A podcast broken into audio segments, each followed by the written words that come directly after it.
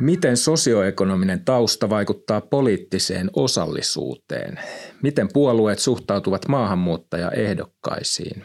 Mitä korona tekee kuntavaaleille? Tämä on Kuntalehden podcast ja puhumme kuntavaaleista. Vieraana täällä Kuntatalon studiossa on politiikan tutkija, väitöskirjatutkija Teodora Järvi Helsingin yliopistosta ja toisena vieraana meillä on etäyhteydellä Tampereen yliopistosta väitöskirjatutkija Josefina Sipinen – ja minä olen toimittaja Ville Miettinen. Tervetuloa kuuntelijat ja tervetuloa vieraat. Puhumme tässä lähetyksessä muun muassa vaalikäyttäytymisestä ja sen sosioekonomisesta taustasta. Käsittelemme politiikan ilmastonmuutosta eli esimerkiksi keskustelukulttuurin kovenemisen vaikutusta poliittiseen osallistumiseen ja puoluerajojen tietynlaisen häiventymisen vaikutusta ja pohdimme siis tosiaan demokratian toteutumista korona-ajan vaaleissa. Mutta otetaan nyt tähän heti suorituksen alkuun poikkeuksellisesti tämmöinen urheilukilpailumainen kysymys molemmille. Eli miltä nyt tuntuu? Teodora Järvi, millä mielellä odotat kuntavaaleja ja mitä, siinä, mitä tässä odotuksessa erityisesti korostuu? Tietenkin tässä nyt tämä korona-aika vaikuttaa vähän eri tavoin, että siinä mielessä hieman poikkeukselliset vaalit tulossa, että jännityksellä odotetaan, että missä tilanteessa ollaan sitten kesäkuun tienoilla ja näin. Entä Josefina Sipinen, mitkä ovat tunnelmat kuntavaalien odotuksessa? No hyvin moninaiset, niin kuin Theodora sanoi, niin tässä on niin, niin monta liikkuvaa osaa, että milloin me päästään vaikka keskustelemaan, että miten ne vaalit ihan käytännössä toteutetaan. Että me ei vielä päästy siinä kauhean yksityiskohtaiselle tasolle ennen kuin tehtiin päätös vaalien siirtämisestä. Että, että kun vaikka Hollannissa oli näitä, että voi pyörällä ajaa äänestyskoppiin ja tuotko oman kynän, niin tavallaan mitä se sitten mahdollisesti meillä on. Ja toisaalta onko se tilanne sitten niin rauhallinen, että se ei ole kauheasti poikkea tavallisesta. Ja sitten meillä on tosiaan tämä tutkimushanke näistä kuntavaalien ehdokkaista, niin meillä se siirtyi sinne sitten, kun tarkastellaan näitä ehdolle asettumisen syitä ja miten esimerkiksi nyt tämä siirto vaikuttaa kampanjoihin, niin mä olen aivan niin kuin tietenkin kauhean innokkaana odotan, että me päästään tekemään sitä tutkimusta ja saadaan tuloksia. Että muutenhan olisi jo kyselykentällä ja olisi kohta vaalit ja data analysoitavana, mutta sitä nyt odotetaan, kun vaalit siirtyivät. Eli suunnitelmat meni uusiksi muillakin kuin ehdokkailla. Kyllä. No hei, aloitetaan tuosta tästä sosioekonomisen taustan vaikutuksesta. Muistan tein edellisten kuntavaalien alla meille tuonne Kuntalehden nettiin juttua semmoisesta ikään kuin eliitin kehästä, joka on poliittisessa, poliittisessa osallistumisessa ja sillä viitattiin siihen, että ikään kuin yhteiskunnallinen asema vaikuttaa yhä enemmän kenties siihen, että miten ihmiset osallistuvat politiikkaan. Miten Teodora, Järvi, sä oot tutkinut vaalikäyttäytymistä erityisesti. Pystyykö sieltä, pystytkö jotenkin niin kuin avaamaan tätä, tätä tällaista ikään kuin eliitin kehää tai tätä yhteiskunnallisen aseman taustaa? Joo, eli tämä yhteiskunnallinen asema on suhteellisen tutkittua, että ainakin Suomessa sitä on myös tutkittu, että tietyt sosioekonomiset asemat, kuten korkeampi koulutus, kuten virka, joka on kor- korkeampi tasoinen tai jopa perhetausta, joka liittyy tämmöiseen vähän niin kuin korkeampaan sosioekonomiseen statukseen, niin niillä on merkitystä äänestämisessä. Ja tässä noin vuosi sitten itse asiassa Hannu Lehtiseltä tuli väitöskirja, joka myös niin kuin korosti tätä, että ähm, vaikka on lähiaikoina puhuttu siitä, että tämmöinen sosioekonominen status olisi vähentymässä, ää, etenkin puoluekannoissa siitä, että ketä äänestetään, mutta toisaalta se on ennen pikemminkin ruvennut siirtymään siihen, että kuka äänestää. Eli sen sijaan, että katsottaisiin sitä, että ketä äänestetään, nykyään ehkä sosioekonominen ää, status vaikuttaa enemmän siihen, että äänestetäänkö ylipäänsä. Tai yleensä just, jos puhutaan siitä, että perhe vaikuttaa erittäin paljon, eli jos vanhemmat ovat kiinnostuneempia politiikasta ja äänestävät, niin se yleensä sitten periytyy. Ja myös just koulutus, ympäristö, se saattaa vaikuttaa siihen, että käydäänkö yleensäkään äänestämässä. puhutaan jonkun verran siitä, että yhteiskunnan eriarvoistuminen ikään kuin on kiihtynyt. Näkyykö tämä sitten tässä ö, vaalikäyttäytymisessäkin? Polarisoituuko se? Mm, ei ehkä niin suuresti, että just sitten taas jos ajatellaan tätä äänestysaktiivisuutta, niin sehän ei ole niinkään heilunut. Mm. Mutta sitten tietenkin, jos äh, mennään enemmän tähän, että ketä äänestetään, niin se on ehkä niin tämmöinen ei ihan niin riippuvainen myöskään siitä sosioekonomisesta, vaan se on niin yleistä ilmapiiriä ehkä enemmän. Josefina Sipinen, sä oot tekemässä tutkimusta siitä, että miten sosioekonominen tausta ja koulutus muokkaavat nimenomaan nuorten kansalaispätevyyttä, eli kokemusta siitä, miten he ymmärtävät politiikkaa ja poliittisia prosesseja ja kokevat voivansa vaikuttaa niihin. Millaisia havaintoja sulla on nimenomaan tästä näkökulmasta sosioekonomisen taustan vaikutuksesta? No meillähän on aineiston keruu vielä kesken, että meillä ei varsinaisesti ole vielä niitä empiirisiä havaintoja, mutta siis voin kertoa lyhyesti. Eli se ajatus on, että me tehdään tämmöinen kysely yhdeksäsluokkalaisille, kun he on just päättämässä peruskoulua ja meillä on ajatuksena se, että heillä on tällainen yhtenäinen koulutuspolku, kaikille on tarjottu samaa demokratiakasvatusta, kerrottu samalla tavalla siitä osallistumisen tärkeydestä. Ja täällä meidän yhtenäisessä peruskoulussahan on oppilaat sekaisin siitä sosioekonomisesta taustasta riippumatta, että tullaan kodeista, joissa päästään harjoittelemaan sitä, tai se mallioppiminen vanhemmilta on, että on aktiivisia, poliittisesti aktiivisia koteja, poliittisesti ei-aktiivisia koteja. Kaikenlaisista ympäristöistä tullaan ja ollaan siellä samassa luokassa. Ja sitten tulee se koulutus, niin me niin kuin halutaan nimenomaan selvittää, että voidaanko sillä koulujen demokratiakasvatuksella tasata niitä eroja, jotka tulee siitä, että kotona ihan eri tavalla toiset pääsee harjoittelemaan sitä osallistumista tai saa niin kuin, uh, mallin siitä, että vanhemmat käy äänestämässä, vanhemmat seuraa uutisia, vanhemmat keskenään keskustelee yhteiskunnasta ja mihin sävyyn sitten keskustellaan. Ja että voidaanko sillä meidän yhteisellä koulutuksella tasata näitä eroja, kun sitten nuoret valitsevat sitten yhdeksännellä luokalla sen toisen asteen koulutuspolun ja siinä sitten niin lähtee ja ajatellaan, että siinä tulisi sitten niitä eroja siinä, että kun me tiedetään, että lukiokoulutuksessa – kuitenkin on enemmän niin kuin sitä yhteiskuntaopinopetusta, historiaopetusta ja sitten mennään ammatilliselle puolelle, niin ei siellä samalla tavalla painoteta tätä puolta. Niin tuleeko siinä ne erot? Vai onko se itse asiassa niin, että jos se perhetausta vaikuttaa siihen, mille polulle lähdetään, että otetaanko, ottaako ne, joilla on korkeasti koulutetut vanhemmat, meneekö ne automaattisesti lukioon? Ja ikään kuin se perhetausta vaikutus vaan jatkuu ja kenties sitten niin kuin syvenee vai voidaanko jollain tavalla tällä koulutuksella tasata niitä kotitaustasta juontuvia eroja vai ei. Mutta kuten sanottu, tutkimus on kesken. Niin, tämä on kiinnostavaa, kiinnostavaa sinänsä. Voiko olla, että koulusta saadun, saatujen vaikutteiden merkitys, onko niitä, onko niitä tutkittu minkä verran?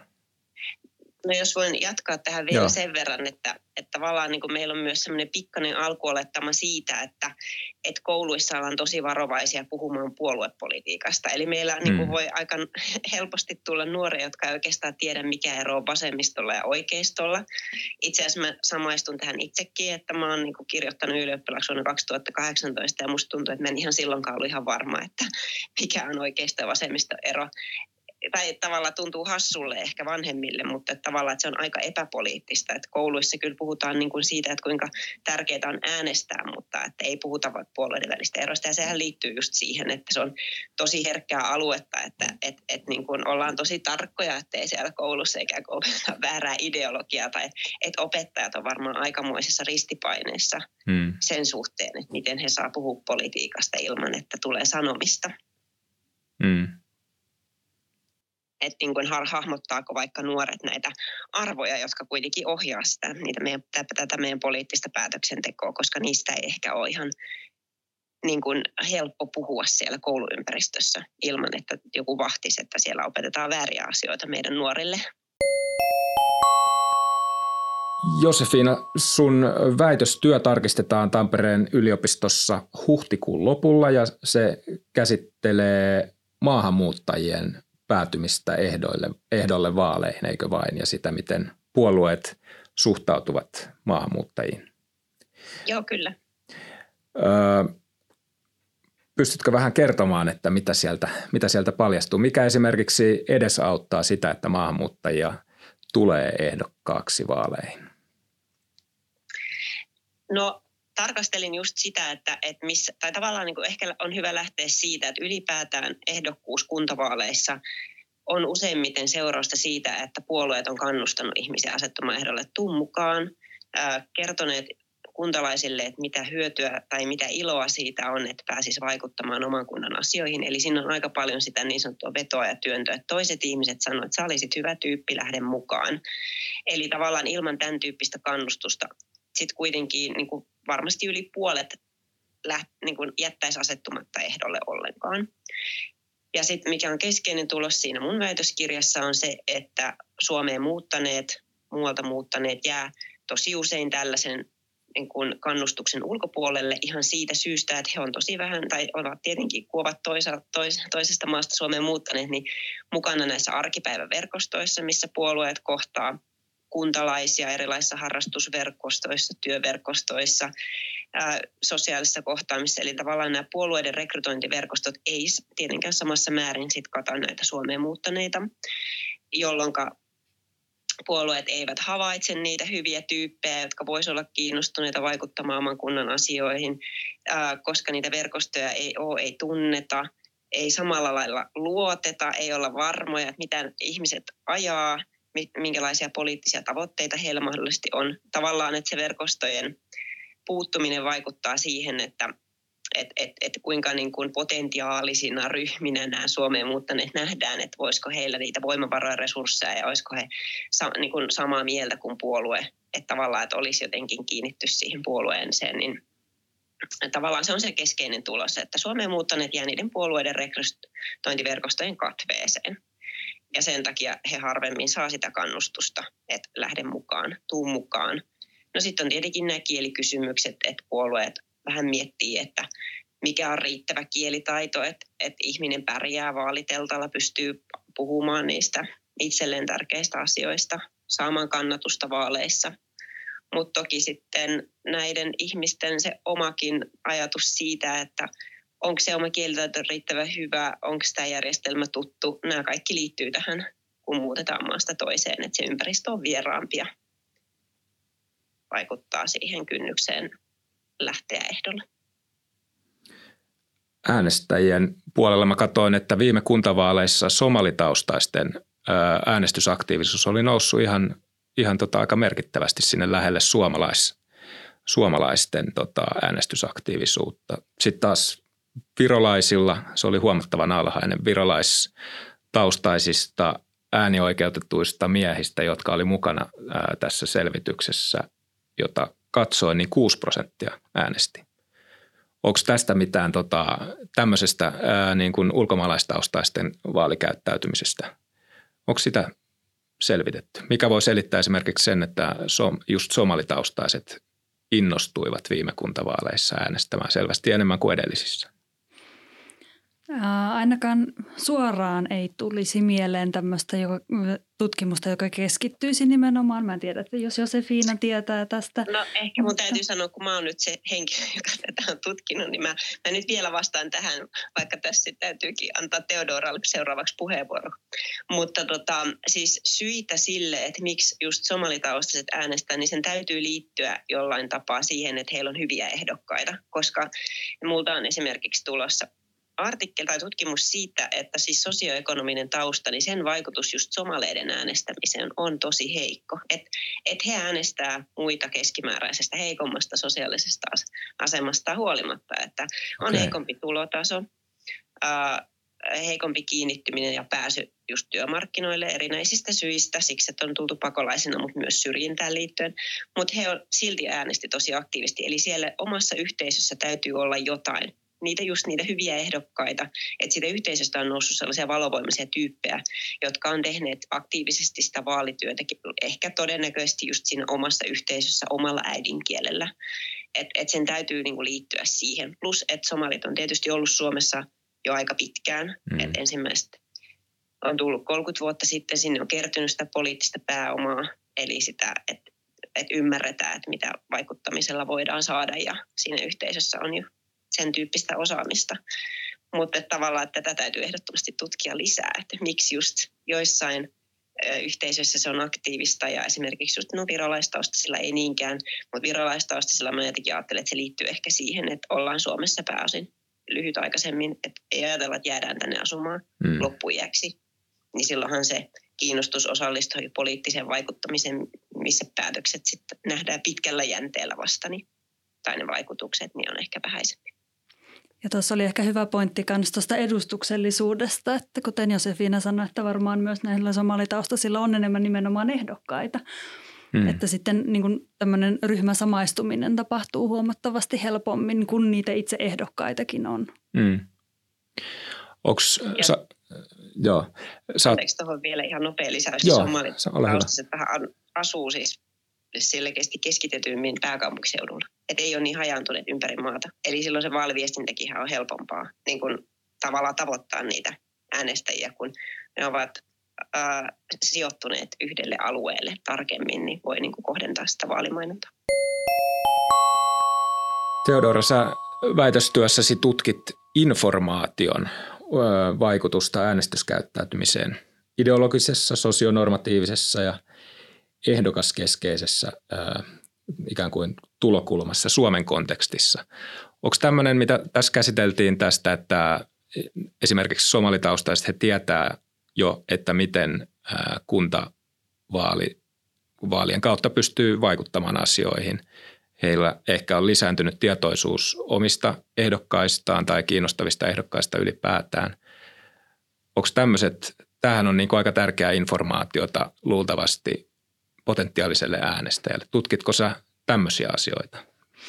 Joo, eli tietenkin näillä on hirveästi vaikutusta keskenään, että juuri se, että meilläkin on ehkä vähän eri kontekstissa kuin oli enemmän eduskuntavaaleista, mutta semmoinen asia, mikä on noussut suhteellisen suureksi on se, että tuntee ehdokkaan, jota äänestää.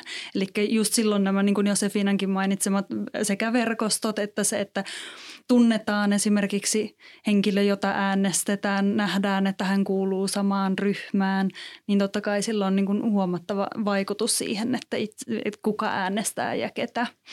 Tunnetaan henkilökohtaisesti vai taustat? Itse asiassa henkilökohtaisesti jopa. Okay. No. Joo, eli olikohan se eduskuntavaaleissa peräti 73 prosenttia, jotka tunsi jotenkuten henkilökohtaisesti ehdokkaansa, ketä he äänesti. Ja sitten taas jos ajatellaan kuntavaaleja, niin useinhan se on jopa, saattaa olla jopa vielä läheisempää sitten se ihminen, että kyllä sillä on huomattavasti merkitystä, että just niin kuin on semmoinen – ihminen siellä listoilla, että kehen pystyy jollain tavalla samaistumaan tai kenestä on enemmän tietoisuutta joko oman ryhmän kautta tai sitten jotenkin tutumpaa, niin kuin Josefinakin sanoi, että jos on keskitetympää, just että sitten pystyy kommunikoimaankin niin kuin tietyllä omalla tavalla näillä henkilöillä.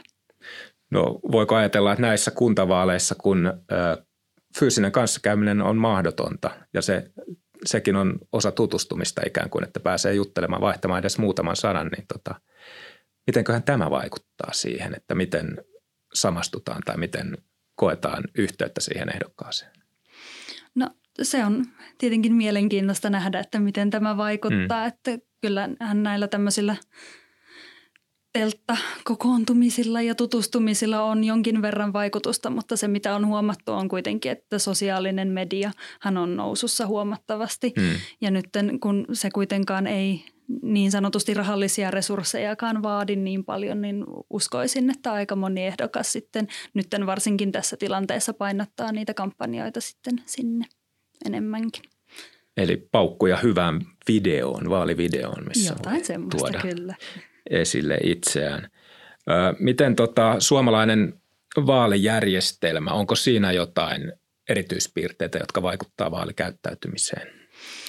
Joo, totta kai. Eli sillä järjestelmällä on aina merkitystä, että miten nähdään, että tämä, jos puhutaan juuri niin kuin puolueistakin, ne puolueiden moninaisuus ja sitten se, että miten ne niin kuin liittyy toisiinsa ja etenkin kuntavaaleissa, jos ajatellaan, niin – puolue, nämä jakaumat on ehkä vähän hälvemmät, koska mm. tietyissä kunnissa on erilainen kannatus eri puolueille, jolloin näillä puolueilla silti on merkitystä, mutta myös usein haetaan tietynlaisia niin kuin vaaliliittoumia ja näin poispäin. Joten se myös kannustaa tämmöiseen, että ehkä tietyillä puolueilla ei ole niin sanottua yliotetta, vaan että monella puolueella on ihan yhtä hyvät mahdollisuudet hyvien vaaliliittoumien kautta tai muuten niin päästä tähän niin kuin kunnalliseen päätöksentekoon. Että muissa järjestelmissä taas voi olla, että siellä sama puolue pyörii koko ajan vallassa, kun sitten taas niin kuin Suomessa on enemmän mahdollisuutta silleen, että pääsee osallistumaan helpommin. Hmm. Miten te, niin sano vaan Josefina. Mulla olisi ollut yksi kommentti tai tämmöinen spekulaatio tuohon, että miten äh, nyt kun ei pääse kohtaamaan, että niin kuin ehdokkaat ei pääse tapaamaan äänestäjiä äh, toreilla ja turuilla, että miten se voisi nyt vaikuttaa. Ja mä mietin, että ehkä lopulta aika vähän. Että tavallaan että varmaan niin kuin äänestämiseen vaikuttaa just se koronaturvallisuus, mutta nämä vanhemmat ikäryhmät, niin heillähän on varmaan jo tosi sellainen niin kuin selkärangasta, että täytyy äänestää. Et sehän me tiedetään, että vanhemmilla ikäryhmillä se on tietyllä tapaa sellainen kansalaisvelvollisuus käydä äänestämässä. He varmaan siis jotenkin niin kuin äänestää ja tietysti tunteekin, sit, niin kuin Teodorakin sanoi, siis kuntavaaleissahan siellä ehdokkaan tuntemisella on vielä se merkittävämpi rooli, että he kuitenkin varmaan äänestää. No sitten on nämä nuoret, jotka on enemmän näitä liikkuvia, äänestääkö vai ei. Mutta toisaalta nuorethan nimenomaan käyttää taas vaalikoneita ja somea. Että tavallaan voisi ajatella, että tässä ei tulisi sitä kautta sitä äänestysaktiivisuuteen vaikuttavaa, hmm. heikentävää tekijää näistä syistä, mutta et, et se liittyy enemmän just siihen, että kuinka turvalliseksi ihmiset kokee menemään, mennä sinne vaalipaikalle. Mutta tämmöinen kommentti tuli vaan mieleen. Kyllä, hyvä pointti. Eli se kasvokkainen kohtaaminen ei välttämättä, tai sen menettäminen ei välttämättä ole suuri menetys kuntavaaleille. Öö, miten, miten ylipäätään, onko tämä työlästä äänestäjälle ikään kuin saada se henkinen yhteys puolueeseen tai ideologiaan tai ehdokkaaseen? Millainen, millainen haaste se on äänestäjälle? No sanotaan, että yleensä, että jos puhutaan näistä haasteista, niin onhan se kognitiivisesti huomattavasti mm. haastavempaa, etenkin Suomen kontekstissa, jossa niin tätä informaatiota on nimenomaan huomattavasti enemmän. Eli meillä on sekä monipuoluejärjestelmä, että sitten me, ää, meillä äänestetään ehdokasta. Mm. Eli sen sijaan, että äänestetään pelkästään puoluetta ja monta puoluetta niin, tai muutamaa vaan puoluetta, niin tähän niin kuin se informaation määrä, mitä jokaisen äänestäjän tulee käsitellä, niin on huomattavasti suurempi kuin muissa järjestelmissä. Joten totta kai se on, on huomattavasti äh, vaikeampaa valita se ehdokas tai puolue. Ja usein, niin kuin jos ajatellaan, niin puoluekantahan on aika merkityksellinen Suomessa. Joten uskoisin, että usein se menee nimenomaan tämän puoluekannan kautta se äänestyspäätös sitten lopulta. Sitten siirrymme politiikan ilmastonmuutoksen pariin. Eli viittaan tällä nyt tässä yhteydessä muun muassa juuri tähän koventuneeseen keskusteluilmapiiriin, josta on paljon puhuttu viime aikoina ja sitten puolueiden äh, ikään kuin roolien ja rajojen mahdolliseen muuttumiseen – Tämä keskusteluilmapiiri, kova somepuhe, muun muassa somepuhe, tuntuu, että siitä nousee uusia keskustelun haaroja lähes viikoittain tässä, kun vaaleja kohti mennään.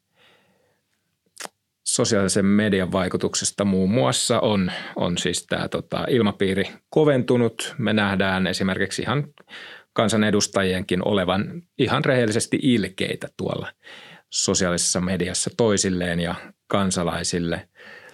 Toissa syksynä julkaistiin valtioneuvoston teettämä tutkimus, jossa selvitettiin yhteiskunnalliseen päätöksentekoon vaikuttavan vihapuheen laajuutta, luonnetta ja vaikutuksia. Ja siitä julkaistiin tämmöinen raportti Viha vallassa, vihapuheen vaikutukset yhteiskunnalliseen päätöksentekoon. Ja sen, nämä tulokset oli kyllä aika, aika tota, puhuttelevia. Vihapuotta kokeneista kuntapäättäjistä 28 prosenttia kertoi halunsa osallistua päätöksentekoon vähentyneen Puolet kuntapäättäjistä kertoi, että vihapuheen kokeminen heikensi heidän luottamustaan tuntemattomiin ihmisiin. Mitä ajatuksia tästä herää?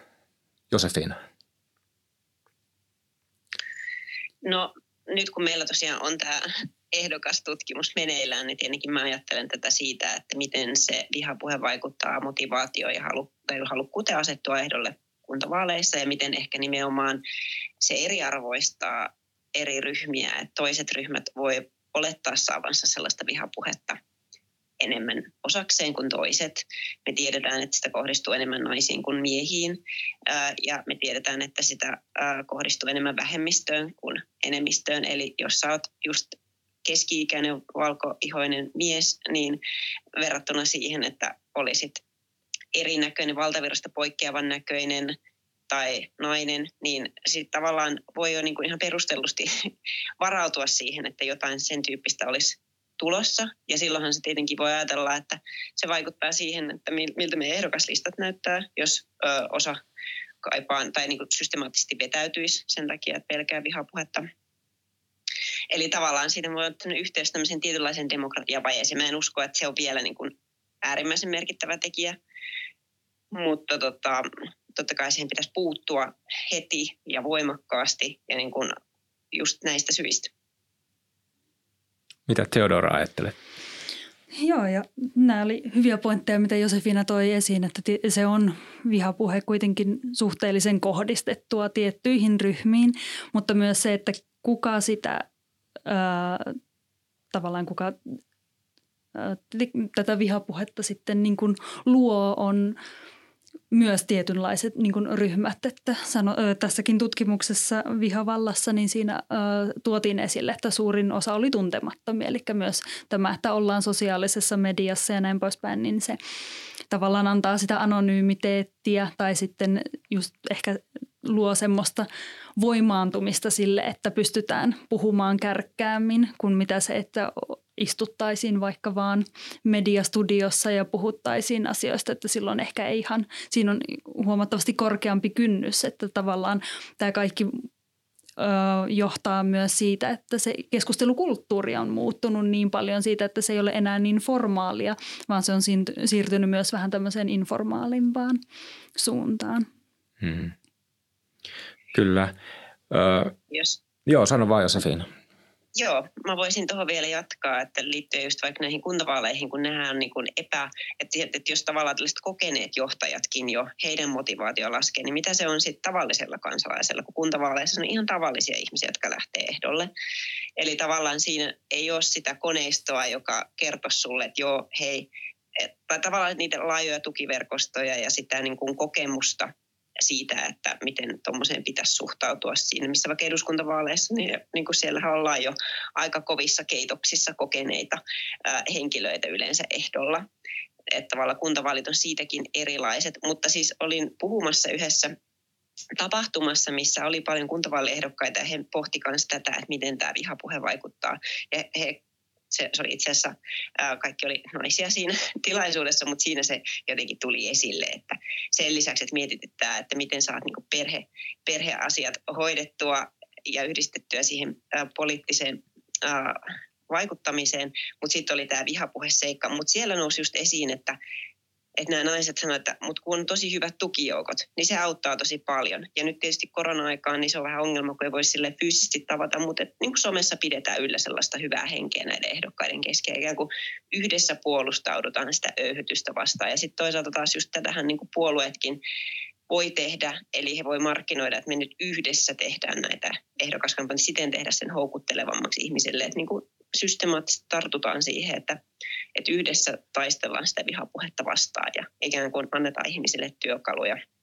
Ei jätetä ketään yksin. Se varmaan niin kuin ainakin tekisi monelle kuntalaiselle houkuttelevammaksi asettua ehdolle. Tehdään tosi selvästi se selväksi puolueissa ja muutenkin, että saa tukea siihen, että ei jää yksin sen vihapuheen alle ja kohteeksi. Pitäisikö tässä olla, ottaa joku parlamentaarinen yhteinen ponnistus, kannanotto tai joku vastaava, niitähän on välillä, välillä itse asiassa nähtykin. Mutta pitääkö sitä muistuttaa aina?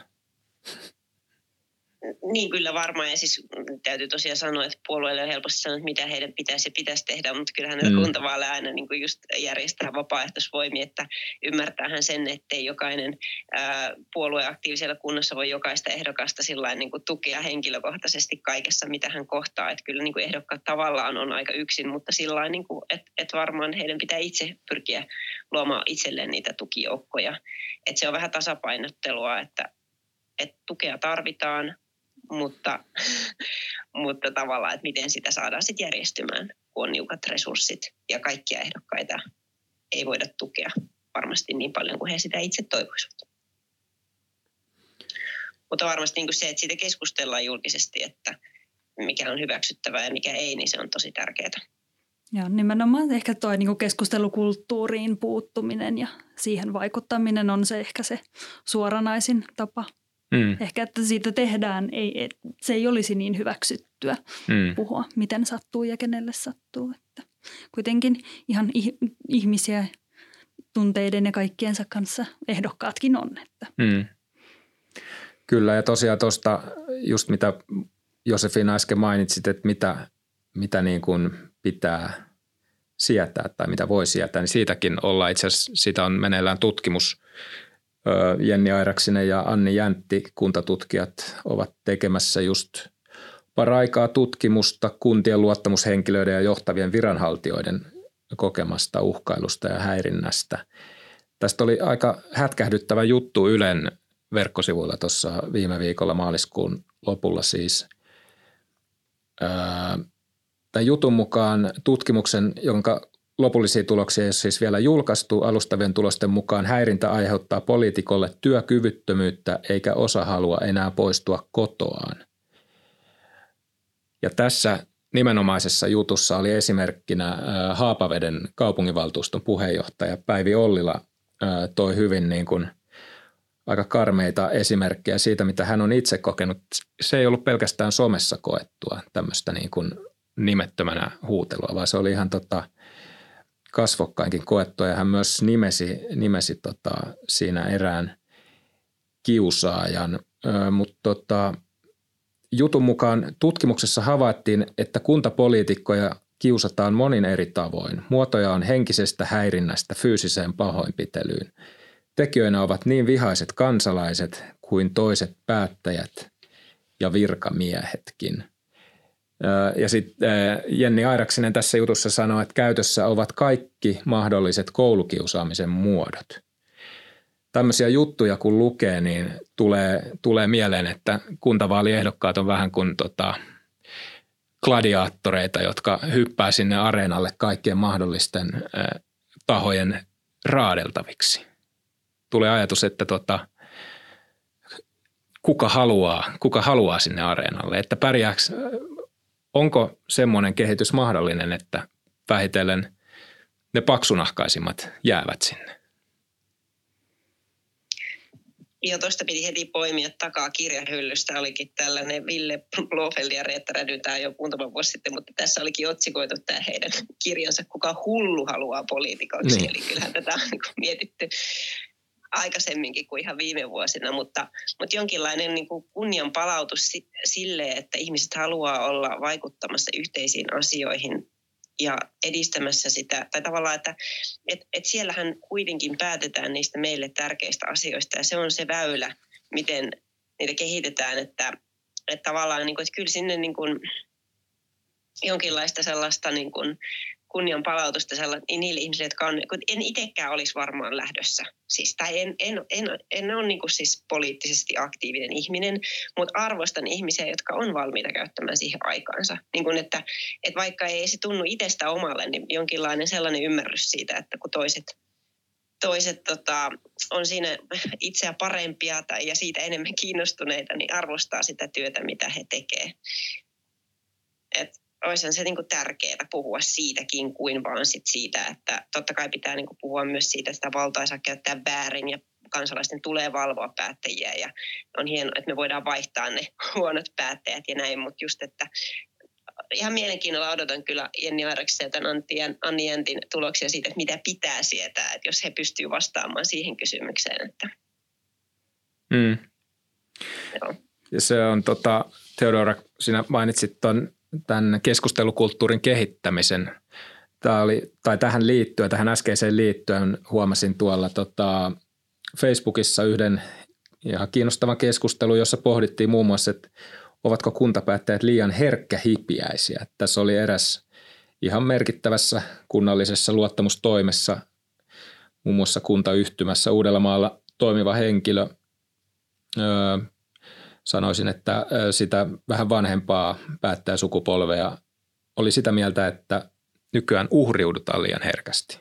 Eli jos tulee niin kuin, ja tämän on muiltakin tota, vähän niin kuin jäkkäämiltä öö, kansalaisilta ja toimijoilta kuullut, että tota, pelkästään vastaan sanomisesta saatetaan niin kuin loukkaantua tai kokea, että se on niin kuin kiusaamista.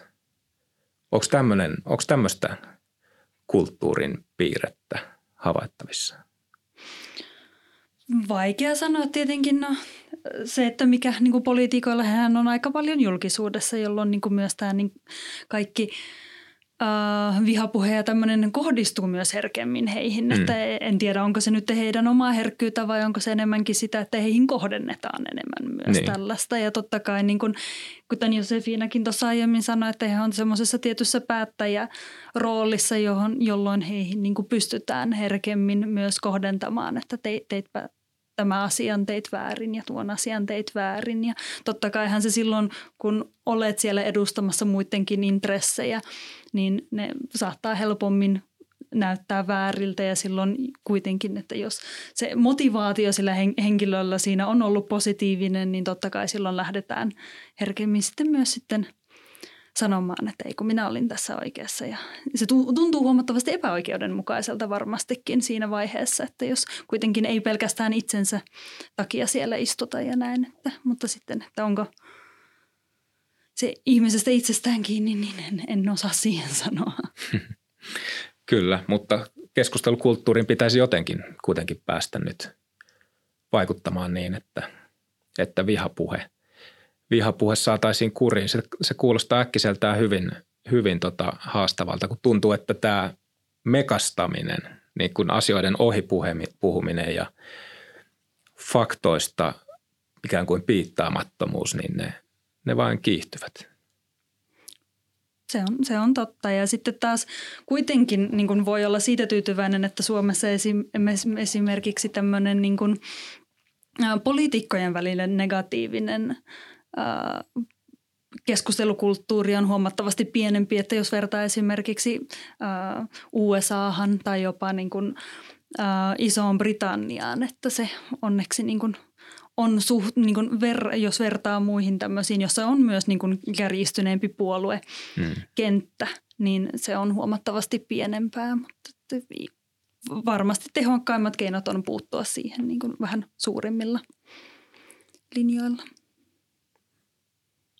ehkä sellaisena tiivistyksenä tuohon, että tietenkin pitää puhua jatkuvasti siitä, että mitä hyväksyttyä sanoa. Totta kai poliitikoiden pitää julkisena henkilönä ja vallankäyttäjinä kestää kritiikkiä. Um, mutta totta kai Suomi on myös sellainen pieni ja kansainvälisessä vertailussa hyvin turvallinen maa. Esimerkiksi just itse tein poliitikkohaastatteluita omaa päätöskirjaani ja sain tavata kaikkia, ei tarvinnut turvamiehiä. Tai siis sille, että, että se etäisyys lopulta kansalaisen ja päättäjän välillä on tosi paljon pienempi kuin monessa muussa maassa. Että et tavallaan niin kun eivät ole sillä lailla elä, ei jossain täysin eristyneessä kuplassa, vaan ihan niin kun suurimmaksi osaksi ihan tavallisia ihmisiä ovat. Mutta että totta kai, kun vallankäyttäjäksi pyrkii ja käytetään merkittävää valtaa, niin silloin pitää kestää kritiikkiä. Mutta siis on ihan niin kuin asiallista keskustella siitä, että mitä me ylipäätään hyväksytään, minkälaista keskustelua me halutaan toistemme kanssa käydä. Että onko se niin kuin hyvä linja, mikä me valitaan. Mutta totta kai sosiaalinen media ja kaikki tuollainen klikkiotsikot ja tällaiset, niin totta se vaikuttaa siihen, että se, se meidän ympäristö on muuttunut somen myötä ja netin myötä ja mikä myy ja mi, mitä ne algoritmit meidän silmille nostaa, miten me kuplaudutaan, mitä me vaan seurataan sitä tiettyä. Onko se todellisuus edes sellainen, minkälaisena me mielletään? Sitä mä aina itse mietin, että onko tämä vaan se, että mä seuraan jotain, että mä oon niin jotenkin rajallisesti, mä en ole kaikenlaisen tiedon äärellä tässä. Sitä sitä aina pysähtyy pohtimaan. Mä itsekään tiedä vastauksia niihin kysymyksiin, mutta että että onko asiat, niin kuin näyttääkö ne jotenkin muulta kuin mitä ne on sen takia, että mä katson tätä just tältä kantilta, että mulla on just tämä some mun kun mä tiedän, että mun kaverilla se fiidi näyttää vähän erilaisella kuin mulla ja se liittyy siitä, miten mä oon sieltä klikkailtu, niin vähän sillä niin kuin tällaisena maallikkona on tässä pikkasen suossa. Jatkamme eteenpäin politiikan ilmastonmuutoksen parissa. Ja tota, siis sehän on muutakin tämä ilmastonmuutos kuin, kuin tämmöistä häiriköintiä. Nostit Teodora tämän esiin. Ulkomailla on paljon selkeämpi tämä esimerkiksi puoluejako ja tämmöinen kärjistetympi meininki. Meillä, onko meillä puoluekenttä jotenkin pirstoutumassa tai liudentumassa keskenään? Nyt on puhuttu paljon esimerkiksi siitä, että no kokoomus ja perussuomalaiset ovat molemmat oppositiossa, sekin varmaan lähentää heitä, mutta että myös nämä poliittiset linjat, niiden on sanottu lähentyneen. Joo, eli tietenkin kun on semmoinen tilanne, että on monta puoluetta, niin totta kai silloin vain kaksi pystyy olemaan ääripäissä. Hmm. Että useampi puolue sitten ryhmittyy tälleen, että Suomessahan on, ollaan silleen suht ää, enemmän puolueita. Esimerkiksi jos puhutaan ihan tälleen perinteisesti oikeasta vasemmistosta, niin ollaan enemmän siellä vasemmalla kuin oikealla. Ja sitten jos puhutaan tämmöisistä muista ulottuvuuksista, niin silloin ollaan ehkä siellä vähän enemmän keski verroilla, että jos otetaan tämmöinen Galtan, joka siis on autoritäärinen versus sitten liberaalimpi ja tämmöinen niin vihreä liberaali versus sitten autoritäärinen ja konservatiivinen, niin siellä ollaan ehkä tietyt puolueet saattavat olla enemmän konservatiivisia, mutta muuten ollaan siellä aika keskimailla. Että myös se niin itse puoluekenttähän on rajattu, jolloin jos on enemmän puolueita, niin tietenkin ne erot on hälvempiä, että ei, ei se, se nyt on myös ihan sen puolueen määränkin takia, mutta totta kai myös se, että kun meillä on ehdokkaat, ehdokaskeskeinen järjestelmä, niin silloinhan eihän kaikki ehdokkaat ole täysin siinä niin kuin, äh, puolueen keskiössä, vaan ne on vähän, saattavat jopa joskus olla vähän lähempänä jotain muutakin puoluetta kuin omaa, oman puolueen sitä keskustaa. Ja just, että jos ajatellaan etenkin kuntavaaleja, niin silloinhan nämä puolueet, etenkin jos etsii vaaliliittoumia tai muuten on semmoisilla alueilla, jossa heillä ei ole niin paljon kannatusta, niin silloinhan moni puolue saattaa tehdä herkemmin yhteistyötä. Että sitten taas eduskunnassa tietenkin tämmöinen niin kuin oppositio, hallitus- ja oppositiojärjestelmä on, totta kai se laittaa ehkä polarisoi vähän hieman enemmän, mutta sitten taas kuntatasollahan tätä vastakkainasettelua ei niinkään ole. Herääkö Josefinalla tästä ajatuksia? Joo, kyllä ehdottomasti toi, mitä Teodora sanoi, että, että missä määrin ehdokkaat aina edustaa just sitä puolueen linjaa, niin sehän just kuntavaaleissa erityisesti, kun jokaisessa kunnassa on se oma todellisuus ja eri valtasuhteet, niin hajontaa taatusti löytyy. Mutta kyllä niitä eroja sitten esimerkiksi meillä on menossa semmoinen kuntavaalien tutkimuskurssi Tampereen yliopistossa, missä me opiskelijoiden kanssa yhdessä koodataan tamperelaisehdokkaiden ää, niin näitä keskeisiä kärkiteemoja. Me on toki nyt vielä, kun tämä kampanja ei ole käynnistynyt täydellisesti, niin kaikkien ehdokkaiden osalta on löytynyt, mutta kyllä siinä kun koodaat niitä ja katsot, että mistä ehdokkaat puhuu, niin eroja on. Toki tämä on nyt ihan havainto Tampereelta, mutta tavallaan, että et, et, niin kuin ehdokkaiden välillä on paljon eroja, mutta puolueiden välillä kyllä löytyy niitä eroja, jos katsoo puolueohjelmia ja tämän tyyppistä, että, mutta toki kuka niitä aina katsoo ja sitten jos käyt vaan sen vaalikoneen katsomassa, niin sieltähän tulee aina pikkasen sellaisia random ehdotuksia itsellekin että kärkeen, että, että tavallaan tärkeää on kuitenkin muistaa, että ehdokkaiden pitää noudattaa sitä puolueen yhteistä linjaa sitten kun jos pääsevät että siinä voi ehdokkaana olla vähän kärjikkäämmin jotain mieltä, mutta sitten jos mennään sinne valtuustoon, niin sitten niitä päätöksiä tehdään ryhmässä. Niin kyllä se niin kuin puolueen linja merkkaa, vaikka sitten itse olisikin vähän eri mieltä joistain asioista ja kampanjoissa joillain tietyillä kärjillä. Että kuinka paljon sit sitä liikkumatilaa on, niin sekin varmasti vaihtelee eri kunnissa ja puolueissa. Ja varmaan sitten toi kans on kiinnostavaa, että suurissa puolueissa sitä hajontaa tietenkin on tietyllä tapaa enemmän. että kun meillä on nämä isot perinteiset puolueet, joilla on isot organisaatiot ympäri maata, niin siellä sitten löytyy varmasti sitä niin kuin puolin ja toisin. Tai että et, et puolueethan sanoo aina, että heillä on seinät leveällä ja katto korkealla, nämä isot puolueet. Mutta siinä näissä pienemmissä puolueissa se, kun tiedetään, että se oma kannattajakuntakin on arvoiltaan yhtenäisempi ja niin kuin, niin kuin tarkoitan pienille myös tämmöisiä tuoreimpia, vaikka jos ajatellaan perussuomalaisten kannattajakuntaa, niin heitä yhdistää varmaan enemmän semmoinen tietynlaiset arvot, kun vaikka jos ajatellaan jotain keskustaa, niin sieltähän löytyy, se on niin puolueella pitkä historia, sama demarit, kokoomus, perinteisiä isoja puolueita.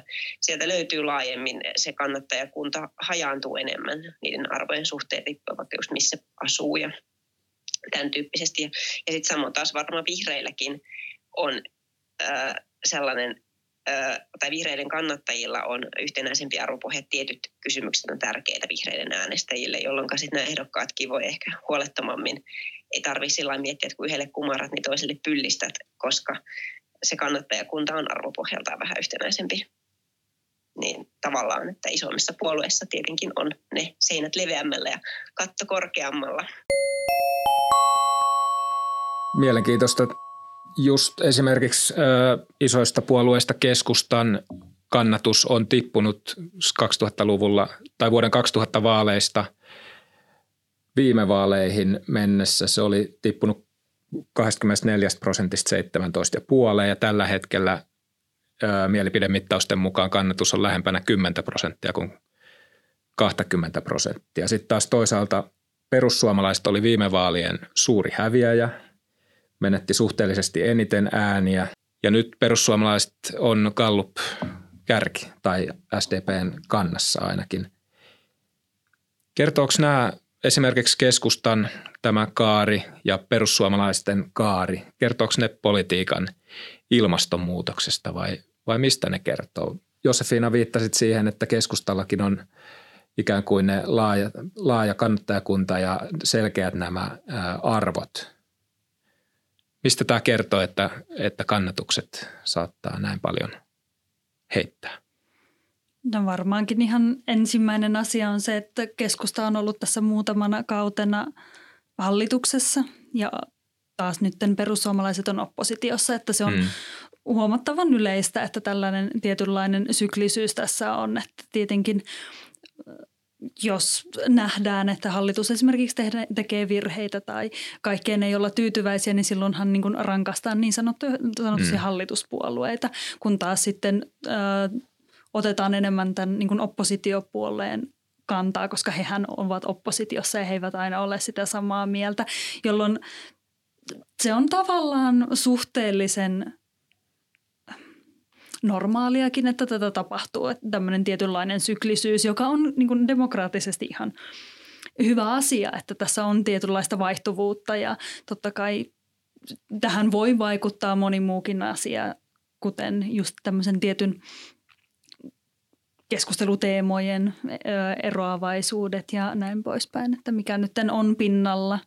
Nyt no maahanmuutto nyt ei ollut vi- viime vuosina niin kovasti puhuttanut, mutta tietyt, totta kai tietyt teemat niin kuin nostaa, heiluttelee sitä puoluekannatusta puolin ja toisin. Vihreätkin tuli viime kuntavaaleissa aika reippaaseen voittoon nimenomaan oppositiosta ja keskittymällä tähän ikään kuin silloin Sipilän hallituksen muun muassa koulutuspoliittisiin linjauksiin.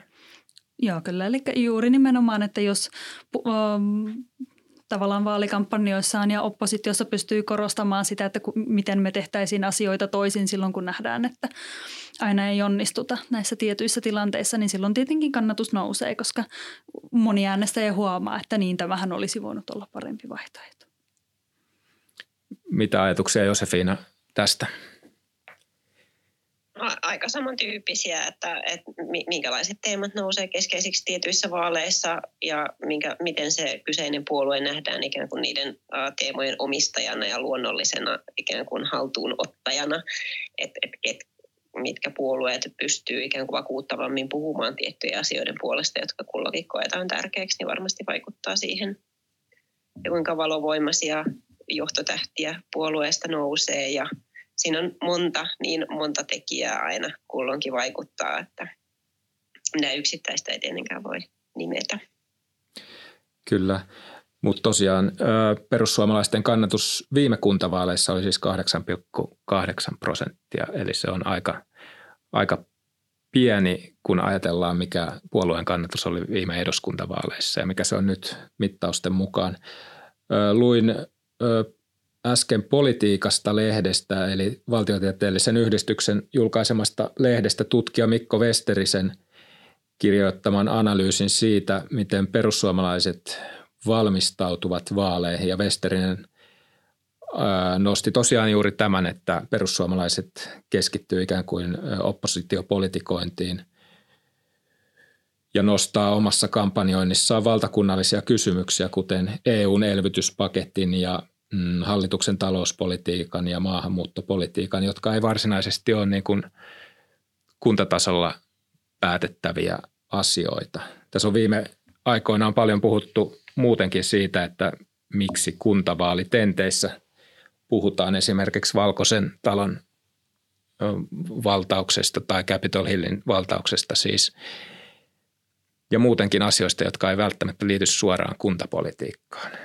Voiko perussuomalaiset ikään kuin pedata eräänlaista alueiden kostoa tällä ärhäkällä valtakunnallisella oppositiopolitiikalla ennen kuntavaaleja? No mä voin vaikka tuohon kommentoida, että totta kaihan niin kuin äänestäjiä kiinnostaa heidän edustajiensa arvopohja ja tässä varmaan pyritään keskittymään niihin juttuihin, joiden tiedetään olevan perussuomalaisten äänestäjille tärkeää, että, että he, heidän niin kuin asioista on päättämässä ihmiset, jotka on niistä, niille, he, he, niistä heille tärkeistä arvokysymyksistä samaa mieltä. Ja sitten voidaan ehkä ajatella, että se heijastuu sitten siihen muuhunkin päätöksentekoon, että sen tyyppisissä kysymyksissä sitten – tavallaan tämän tyyppisiä arvoja edustava ihminen olisi sitten ehkä se mulle sopiva edustaja. En mä oikeastaan muuta syytä näe korostaa niitä ö, valtakunnallisia kysymyksiä, koska niistähän siellä kunnissa ei päätetä, mutta kyllähän ne tietyllä tapaa heijastuu, että kyllähän vaikka kunnatkin on merkittävä kunnilla on merkittävä rooli kotoutumispalveluiden järjestämisessä, niin sitten tavallaan kun puhutaan maahanmuutosta kansallisella tasolla, niin sitten voidaan ajatella, että niin kun että sitten niin kun jossain määrin vaikka se maahanmuuttotematiikka näkyy myös kunnissa, vaikkei sitten puhutakaan just niistä, niistä kuntatason jutuista, mitä siellä tehdään, mutta ehkä se on niin kuin halutaan nostaa just niitä arvoja esille siinä kampanjassa. Ja ehkä siinä on myös se, että moni vakiintuneempi puolue, just heillä on nämä tietyt kunnat, joista he tietää, että heillä on enemmän kannatusta, kun taas sitten niin kuin ehkä ei vielä ole tämmöisiä niin sanottuja omia kuntia, joista heillä olisi niin paljon kokemusta ja joiden niin kuin intressejä he osaisivat tälleen yksityiskohtaisemmin ehkä nostaakaan esiin. Että se voi olla, että se on myös niin kuin Josefina sanoi, että tämmöinen niin kuin yleisen tason omiin äänestäjiin vetoaminen sen sijaan, että oltaisiin niin kuin erittäin konkreettisesti – ja alueellisesti lähdössä kampanjoimaan. Kuntavaaleista tai niiden siirtämisestä tehtiin tuossa maaliskuun alkupuolella puoluesihteerien linjaus ja nyt juuri tätä podcastia edeltävänä, tämän tallennusta edeltävänä päivänä oikeusministeriö vahvisti vihdoin kuntavaalien siirron kesäkuulle. Tästä siirrosta on esitetty runsaasti voimakkaitakin mielipiteitä. Se luonnollisesti on kismittänyt joitain ja joidenkin mielestä se on, tai sanotaanko, että monien mielestä se on myös ehkä ainoa oikea ratkaisu. Mutta ihan tota politiikan tutkijoidenkin olen huomannut arvioineen eri tavalla muun muassa sitä, että miten, miten tämä kohtelee demokratiaa. Oliko kuntavaalien siirtäminen palvelus demokratialle, Theodora? No vaikea sitä on ehkä arvioida, että toisaalta on ihan hienoakin nähdä, että siitä ollaan eri mieltä. Mm. Ja toki koska tämä kysymys on vähän tällainen äh, uusi, siihen ei ehkä ole näyttöäkään, että mikä tässä olisi oikea ratkaisu ollut. Eli me pystytään arvioimaan tätä niin kuin suurempaa vaikutusta varmaankin vasta jälkikäteen, mm. koska tämä on uusi tilanne. Ja totta kai tässä on niin kuin puolin ja toisin ää, erilaisia kysymyksiä siitä, että esimerkiksi nämä, mitkä ovat olleet ehkä enemmän vastaan tätä, että tämä ei ollut hyvä päätös, on, ovat ehkä kuitenkin olleet semmoisia mielipiteitä, jotka pohjautuvat siihen, että tässä ei ollut niinkään mitään ennalta, ennalta arvaamatonta. Eli tämä koronatilanne on jatkunut aika pitkään ja tähän oltaisiin pystytty valmistumaan. Että sitähän niin kuin, tavallaan se päätös sinänsä, sitähän ei kritisoida niinkään, mm. vaan nähdään, että tähän oltaisiin voitu paremmin valmistautua.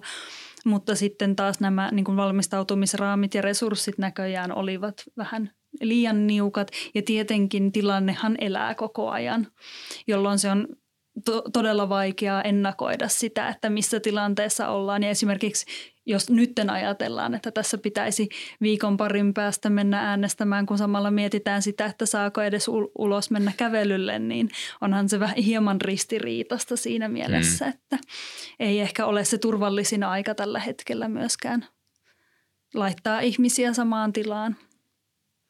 Mitä ajatuksia Josefiinalla on tästä?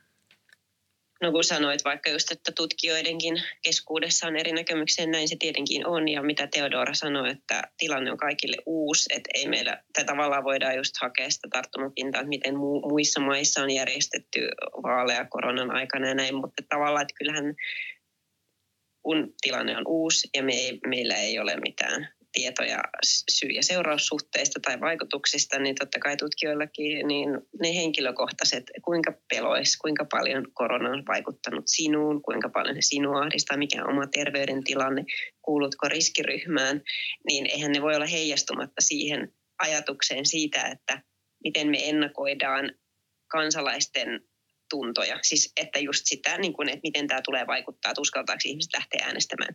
Niin kyllähän siihen nyt varmaan tässä tilanteessa heijastuu paljon myös ne omat näkemykset siitä, että uskaltaisinko itse lähteä. Ja tavallaan niin kuin, Öö, niin, ja, ja ylipäätään tietysti ihmiset painottaa vähän eri asioita. Ja kuten sanottua, niin mun mielestä siinä keskustelussa ei vielä päästy kauhean konkretian tasolle, että miten ne asiat olisi tehty koronaturvallisesti. Olisiko riittänyt vaalivirkailijoita, niin kuin siis näin päin pois. Et mun mielestä tähän keskusteluun ei vielä päästy, ei päästy ikään kuin kohottamaan sitä turvallisuuden tuntoa, mutta kuten Teodora sanoi, niin tässä tilanteessa, kun mietitään liikkumisrajoituksia tietyille alueille, niin se olisi ollut hassua vakuuttaa kansalaisia, että kaikki on turvallista, kun tavallaan sanotaan, että kaikki on vaarallista ja pysykää kodeissa, niin, niin olisihan se ollut hassua. Tota, tämmöistä tartun tuossa semmoiseen, mitä Josefina sanoi, eli se, että miten niin kun ihmiset näkee tämän turvallisuuden näissä vaaleissa ja se on aika just tärkeä pointti sille, että tuleeko ihmiset äänestämään nimenomaan. Ja, ja äh, itse asiassa äh, tästä on tehty tutkimusta. Ennen vaalien siirtämistä tehtiin tämmöinen kansalaiskysely siitä, että mikä on äh, tyytyväisyys demokratiaan tällä hetkellä – ja nytten sen jälkeen, kun tuli tämä keskustelu ja päätös tai osittainen päätös siitä, että vaalit siirretään, niin sama kysely tehtiin uudelleen. Ja itse asiassa ainakaan vastaajien kesken niin tyytyväisyys demokratian ei ole tippunut, kun taas ajateltiin, että kun tässä on ollut paljon tätä keskustelua, niin näköjään kuitenkin kansalaiset ovat suurimmilta osin tyytyväisiä tähän päätökseen, että varmaan just nimenomaan turvallisuuden ja monen tämmöisen näkökulman kannalta niin kokee varmaan, että pääsee osallistumaan paremmin. Mutta tuohon täytyy vielä lisätä, että eikö ollut myös tutkimusta siitä, että kuinka moni olisi kannattanut, eikö, oliko se tämä valtioneuvoston kansalaispulssi vai mikä se nyt oli. Mutta siis tavallaan niin mä luulen, että kansalaiset olisi hyväksynyt kumman tahansa mm-hmm. päätöksen. Siis sillä lailla, että tyytyväisyysdemokratia ei olisi välttämättä pudonnut, vaikka vaalit olisi pidetty, kunhan niistä olisi viestitty turvallisesti. Että suomalaisethan kuitenkin se luottamus päättäjiin on aika korkeata. Tai siihen niin kuin viranomaisiin ja julkisiin instituutioihin niin kuin kansainvälisessä vertailussa. Me luotetaan siihen keskimäärin kuitenkin aika vahvasti, että meidän päättäjät tekee oikeita päätöksiä, varsinkin vielä tämmöisessä kriisitilanteessa, niin luotetaan siihen, että suomalaiset instituutiot toimii, josko nyt ei yksittäiset päättäjät ole meidän mielestä aina niin luotettavia, mutta tavallaan yleisellä tasolla se luottamus siihen suomalaiseen ää, kykyyn toimia tämmöisissä niin järjestää turvalliset vaalit, niin mä luulen, että se olisi ollut aika korkea ja sitä, siitä olisi voitu viestiä, mutta totta kai se olisi ollut hassua viestiä niiden vaalien turvallisuudesta samalla, kun käsketään ihmisiä olemaan kotona. Että tavallaan, että, mutta siis silleen, että kummin vaan, niin mun mielestä toi tulos ehkä heijastaa enemmän sitä, että suomalaiset vaan niin hyväksyy tässä tilanteessa molemmat päätökset, kun ne on avoimesti perusteltuja ja niille selkeästi löytyy niin tavallaan pohjaa ehkä tehdä kumpi päätös tahansa.